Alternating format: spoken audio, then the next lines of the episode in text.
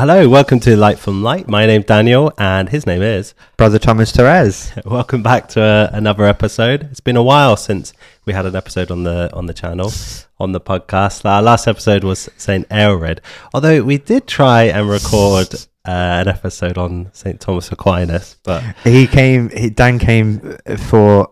You were here pretty much for the whole day, weren't you? And yeah, the the plan was to record two episodes, and we didn't even record one because it was just like, yeah, it was bad. we well It we bad. spent like three or four hours trying to record a, an episode on Saint Thomas Aquinas, who Yeah. obviously Brother Thomas loves because he's you know Yeah. na- his name after him is his namesake, uh, fellow Dominican. But we, I think we were both just so tired. we were really tired, especially by the end. Yeah. We were really, really tired. Yeah. I think it's also, you know, sometimes when you know a lot about a particular thing, um, knowing what to leave out is actually quite difficult because you can find something really interesting and then you can go into it and then, then you can think, hmm, actually, this is probably a bit convoluted for a wider audience. It's going to be a bit niche, some of the things that I said. So I was like, oh, yeah, maybe this, maybe this isn't great. Uh, maybe we should uh, Yeah. start again.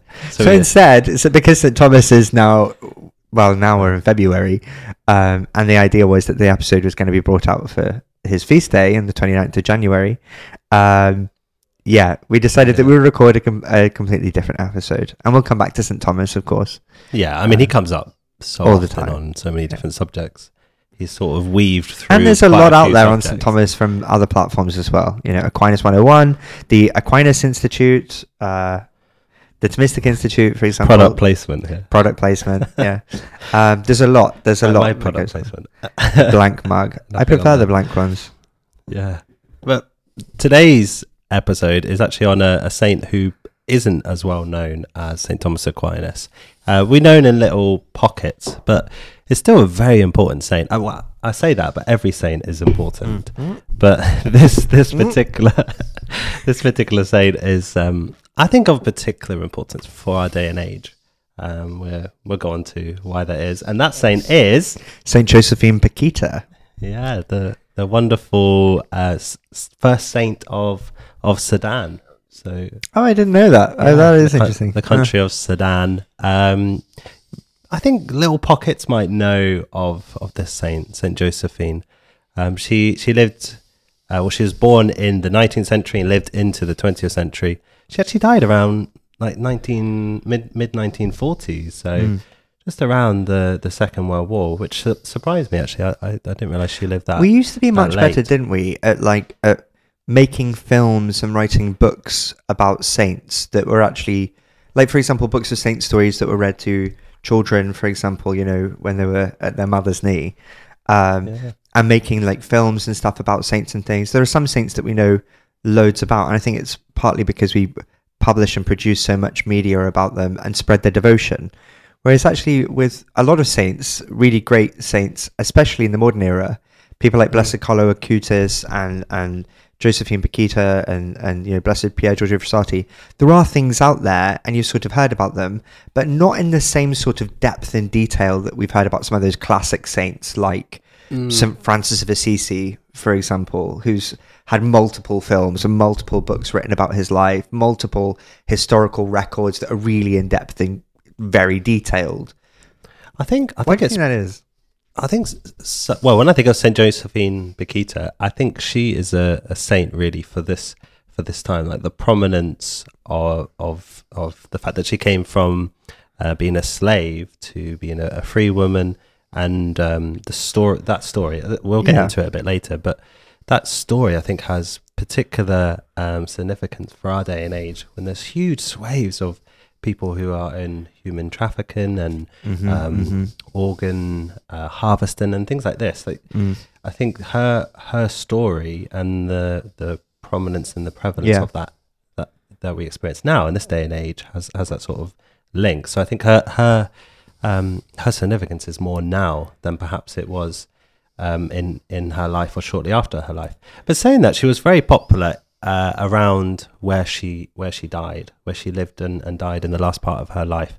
So, so she was born in in Sudan, but she she eventually ended up in in Italy, in around Venice sort of area, and she was very very popular in that area and in Italy as well.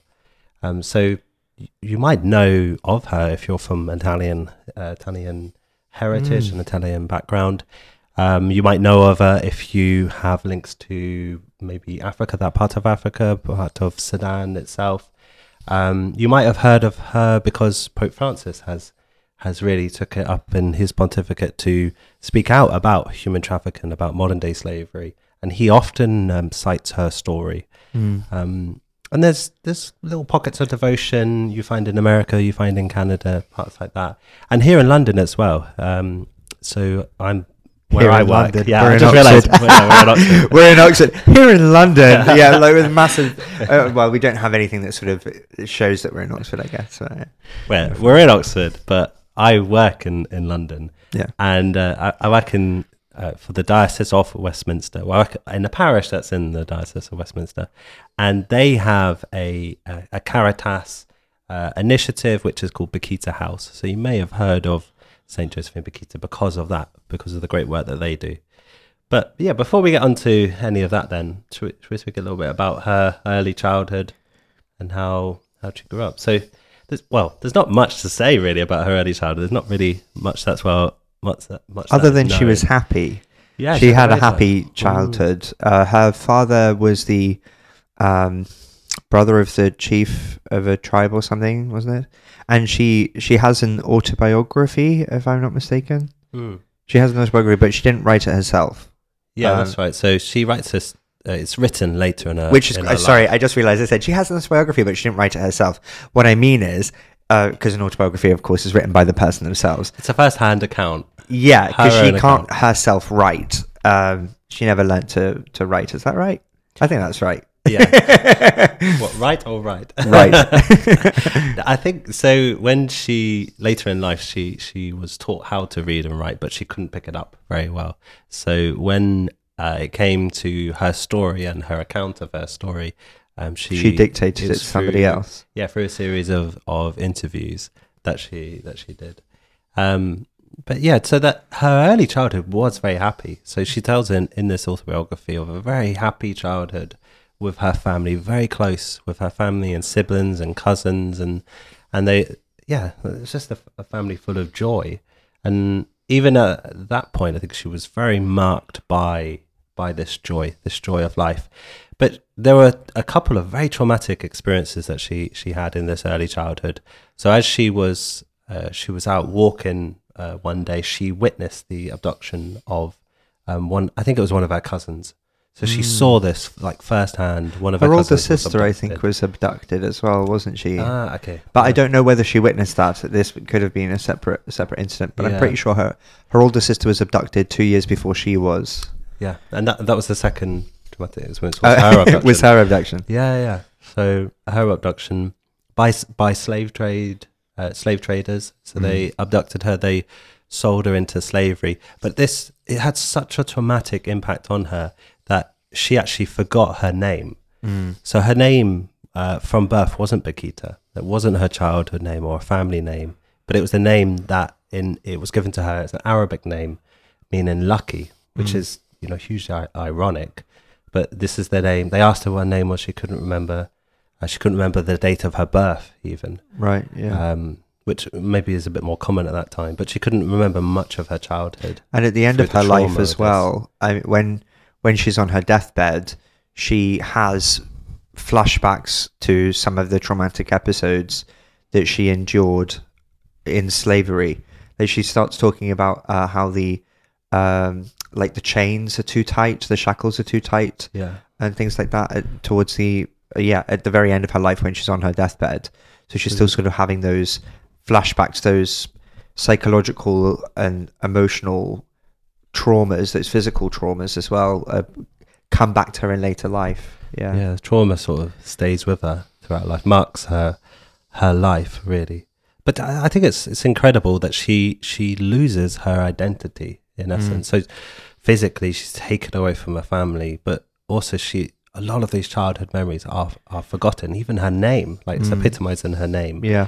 And then she's she's given this name, Bakhita, Arabic from an Arabic word meaning lucky or fortunate, which is you know incredibly ironic. But then that becomes her her name, and she's treated like brutally. She's treated uh, horrifically, and she accounts this in in this autobiography that she has, and she's passed on from slave trader to from slave owner to a to slave owner Three times, I think she gets she Several gets time, yeah. uh, passed to somebody else, and at some point in this time, she's forcibly converted to Islam. Um, during this during this time, which may be where the name uh, Bakhita comes from, with it being an Arabic uh, Yeah, yeah. name meaning fortunate. Uh, Yeah.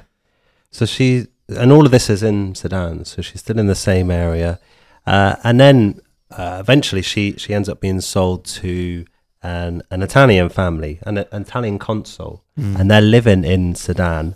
Uh, his name was Callisto uh, I don't know if I pronounced that correctly, but uh, yeah, he's um, it, he was a Josephine Bakhita called him described him as a as a kind man. I mean, it's all relative because he was a he was a slave owner. He was a, compared he was to what she had known before and the brutality. Yeah, Um, and uh, the way she described it, she said this time I really was the fortunate one. So Mhm. play on her word, uh, play on her name there.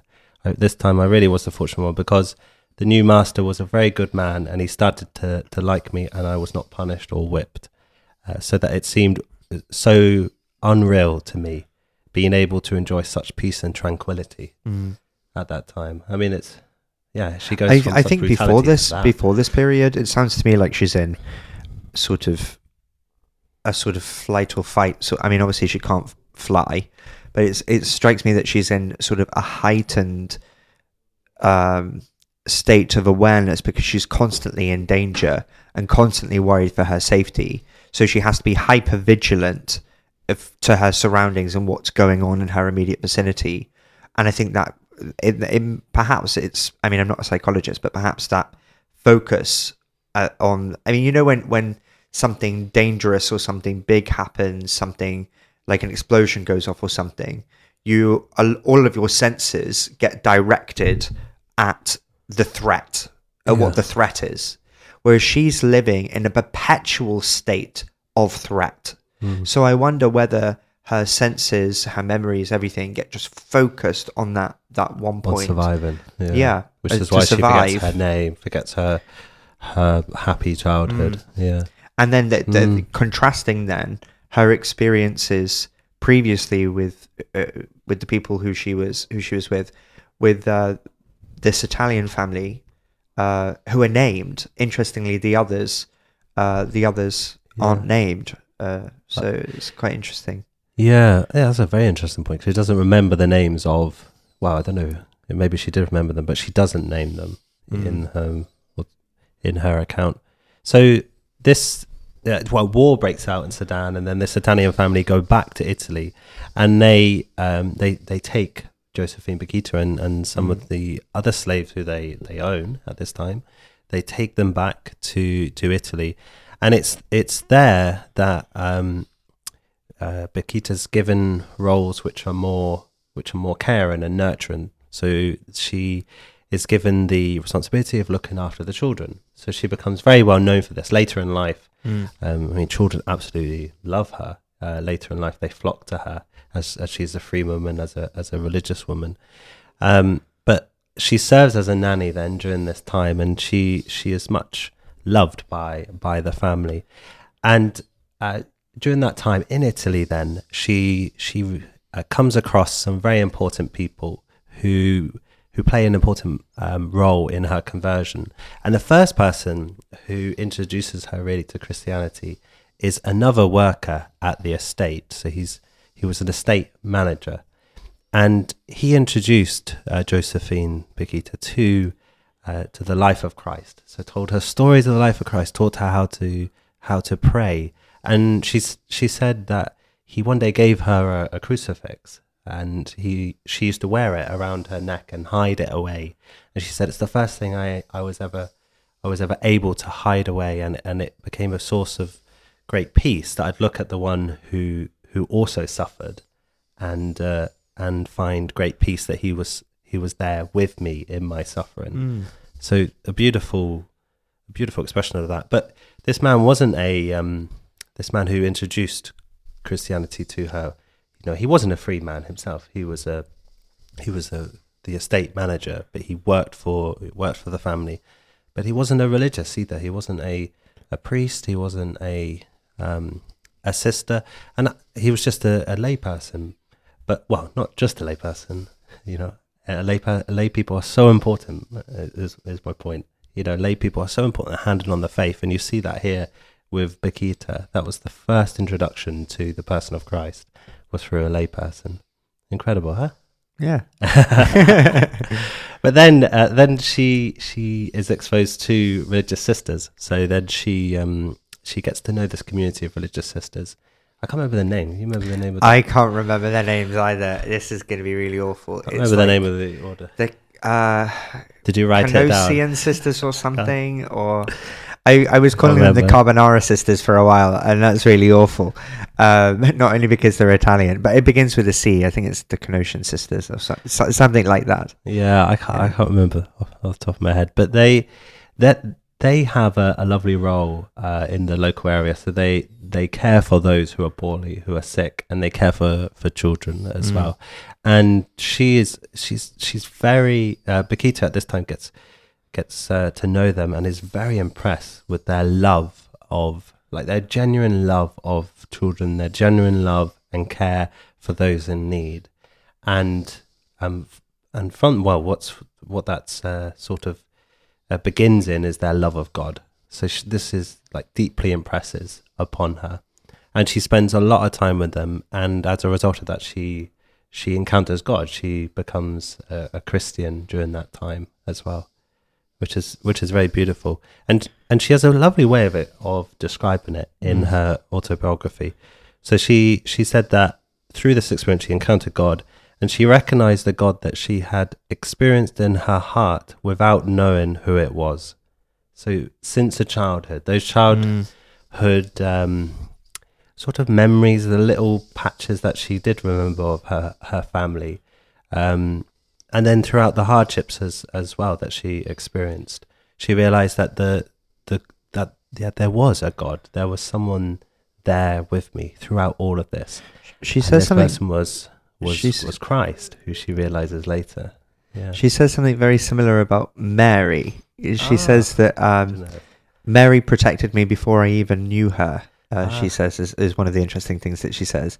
Um, but and it's quite interesting that she says this, considering the sorts of tortures that she put up with. Like I think before, maybe it was the last person who she was with before the Italian family. They there was a woman who brought um, like like uh, a razor, a long sort of sharp razor, like the sort of ones where you're. I think it's shave. where yeah, the really long ones. Hmm. Um, uh, flour and salt and things, and um, they traced like symbols over her body, and then took the razor and cut really deep wounds on her flesh, mm. and then put salt, like salt in them, to make sure that they would permanently scar. Which is an agony, and she said she thought she was going to die because it was just so much pain. Yeah, um, she's. I think it's accounted that it's like over a hundred scars that she had at that one, like just at yeah. that one time, on that it's one crazy. occasion. Awful, yeah. And flour as well, salt and flour. I thought the flour was to trace the trace oh, the images, okay. so then that it way they could stick the knife in. Basically, awful. Um, but it's interesting that e- even with all of these things, that she's still finds gratitude and solace, and she can still find peace. Um, and that uh, yeah, that she still believes that God was with her uh, in those moments, and that Mary was uh, protecting her before before uh, she knew her by name. You know, I thought that was a very interesting thing. Another interesting thing, which strikes me from what you've said, mm. that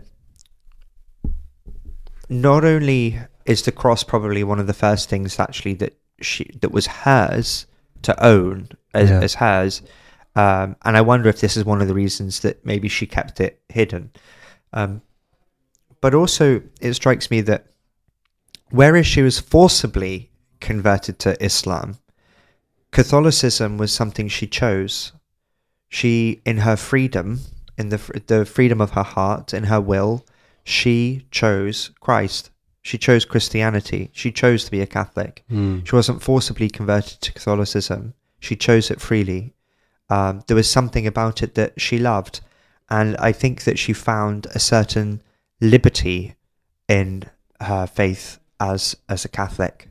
Um, yeah, Absolutely. She uh, after she was baptized, well, she she she takes the name Josephina at that point, um, Saint Josephina. After she's when she's baptized, but uh, it it said that daily she would go to the church where she was baptized and go to the the font and um, would would hug the font, embrace the font, Mm. and and say, "This is the this is the point. Like here is where I became a daughter of God. Mm. You know, this is where I found." Like my identity It's where I found my name. yeah, Josephine. It's where I found freedom. Um, you know, by that point she was she was still a slave, so physically still a slave, but interiorly found freedom. Found this freedom in in Christ. through her baptism, through her entry True. into the church, Yeah, she found a new identity and liberty and and, and a name. and, and the church also her- has something to do with her actually becoming uh, uh, liberated in, in the end, doesn't Yeah. it? I mean, I mean, in ta- like legally, the, the church Oh, yeah, had, yeah, had a role yeah. to play in that, didn't it? Yeah, so she uh, just to say, so t- on the day she was baptized, so Mm. she she then took that that day as her birthday, and she would she would say, you know, this was the day I was born. I was Mm. born a child of God. I was born Mm. into the family of God. I was given a mother, Mary. Uh, you know, I'd lost my mother. Uh, that was taken away from me. Now I was given a mother. You know, so that was very uh, very important as a as a thing for her. So I think it was it was something like the ninth. Oh yeah, the 9th of January was the day she was baptized, and she took that then to be her birthday because she couldn't remember Yeah, her birthday. and she was given a mother that nobody could take from her. She was given a name Yeah, as a father. take. Yeah, God the Father. Interesting. Yeah, and um, yeah, you're, so you're right. So the church um, fought for her freedom. So the Italian family were going to move again. So they did move again, and they wanted to take Josephine Bakhita with them. And she said she said she didn't want to go. That she wanted to to stay there in the, in in this place. Mm. And um, and then the so this went to court, and it was the church who helped support her through the, the court system.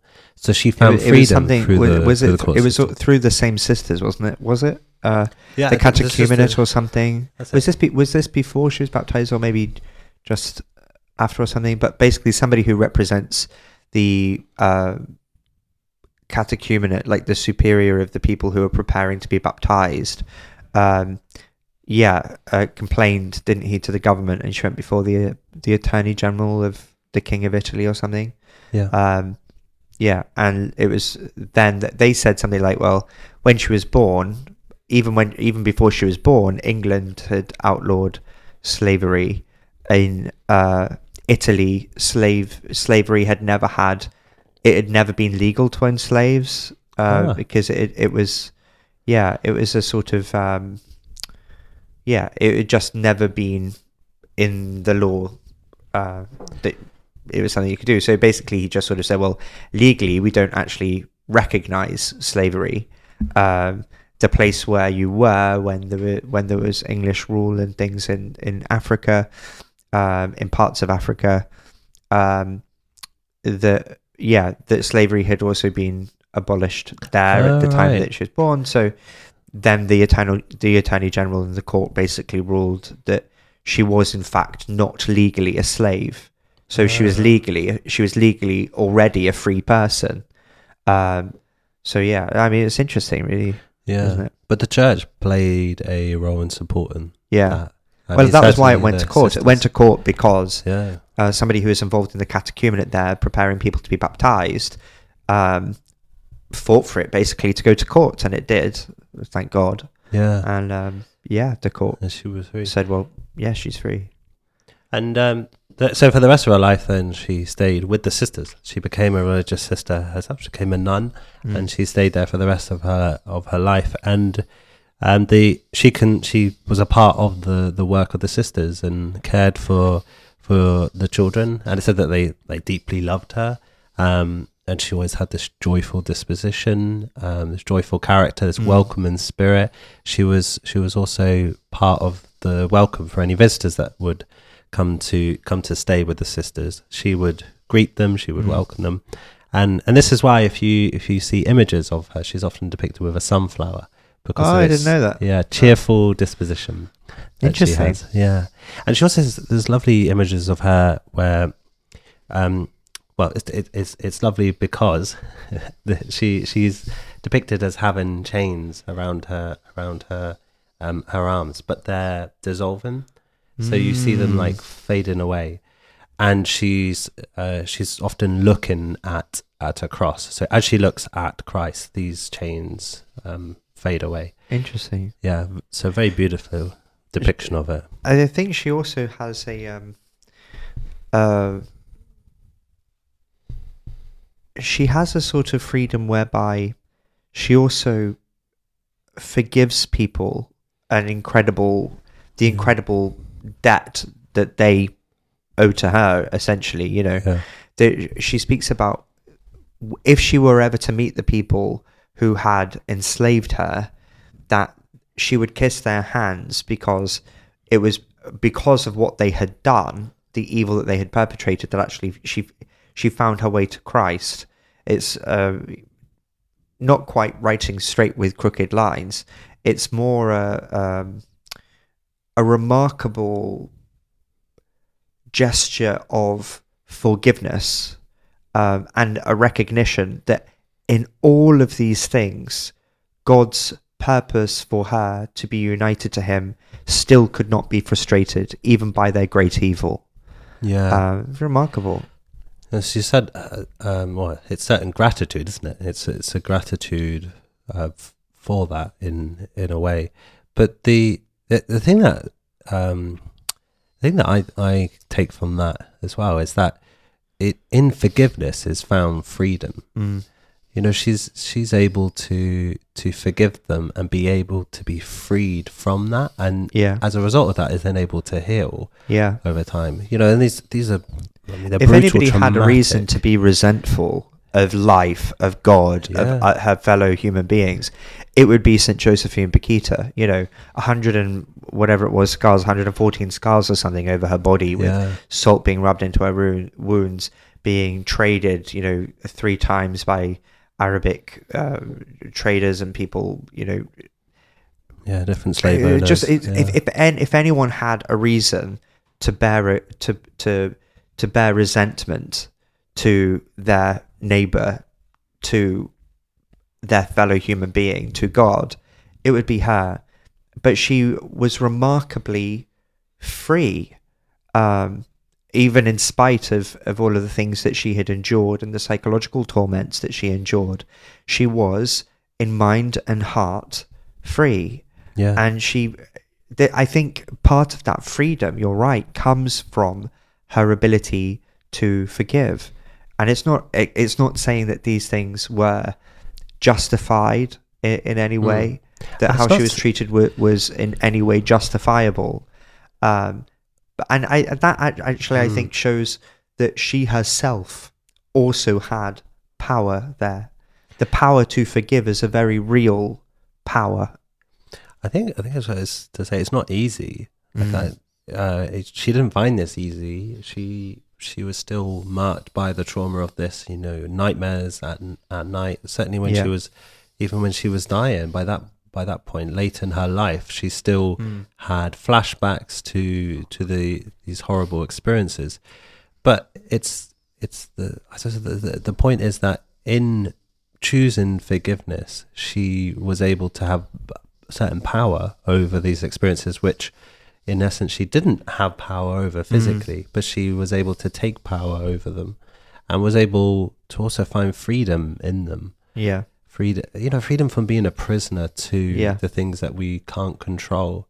Um, and a certain amount of peace, you know, mm, because she herself speaks about peace at the same time as Yeah. having these flashbacks that uh that well, now we might even diagnose with something like post-traumatic stress disorder, you know. yeah, Um, but uh, even with all of these experiences, she still feels at peace, you know, uh, and grateful for the life that she now has with the sisters. Yeah. And so so then after she she converts and and becomes a nun this this great story of of her life this amazing story is um is put down in writing um so it, it's almost out, out of obedience so she didn't want to she didn't want to tell people like they didn't want this to be a a wide a widely known story but um the other sisters saw the amazing thing that God was doing in her in her life, and um, out of obedience, then so she agreed to tell this story, and she so it was written down and it was it was published, and as a result of that, she would go around the country, travel quite far around Italy, telling this story. And even when she she got poorly, she ended up in a wheelchair. She had bad health as a result of of her um, being being in slavery yeah. and all these horrible experiences. She um, she then, even in a wheelchair, travelled to t- share this story. And there are multiple accounts of people who heard this story and were brought to conversion themselves because of this mm. amazing, amazing um, history that she had. So then she she gets she gets very um, very frail and and she dies. And the last words of her uh, uh, the last words that she says from her lips are Madonna, Madonna. Isn't that mm. beautiful? They're the last words that she says. Uh, Madonna, Madonna. Yeah, embracing the the mother who she chose. You know, who was given to her, couldn't be taken away. And um, so we're we're going to wrap up the the episode there. But just to say that. There, there are huge there are huge amounts of resources which are available. So we're gonna mm. we're gonna put some of them in the in the uh, description um, for the episode, so you can hear the the bell ringing. If you can hear the bell, I've got to run. That's yeah, yeah. So we're going to wrap up the episode there, but please have a look at those. Um, have a look at those notes because they're really useful. And until next time, we'll be back with another episode. God bless you. God bless.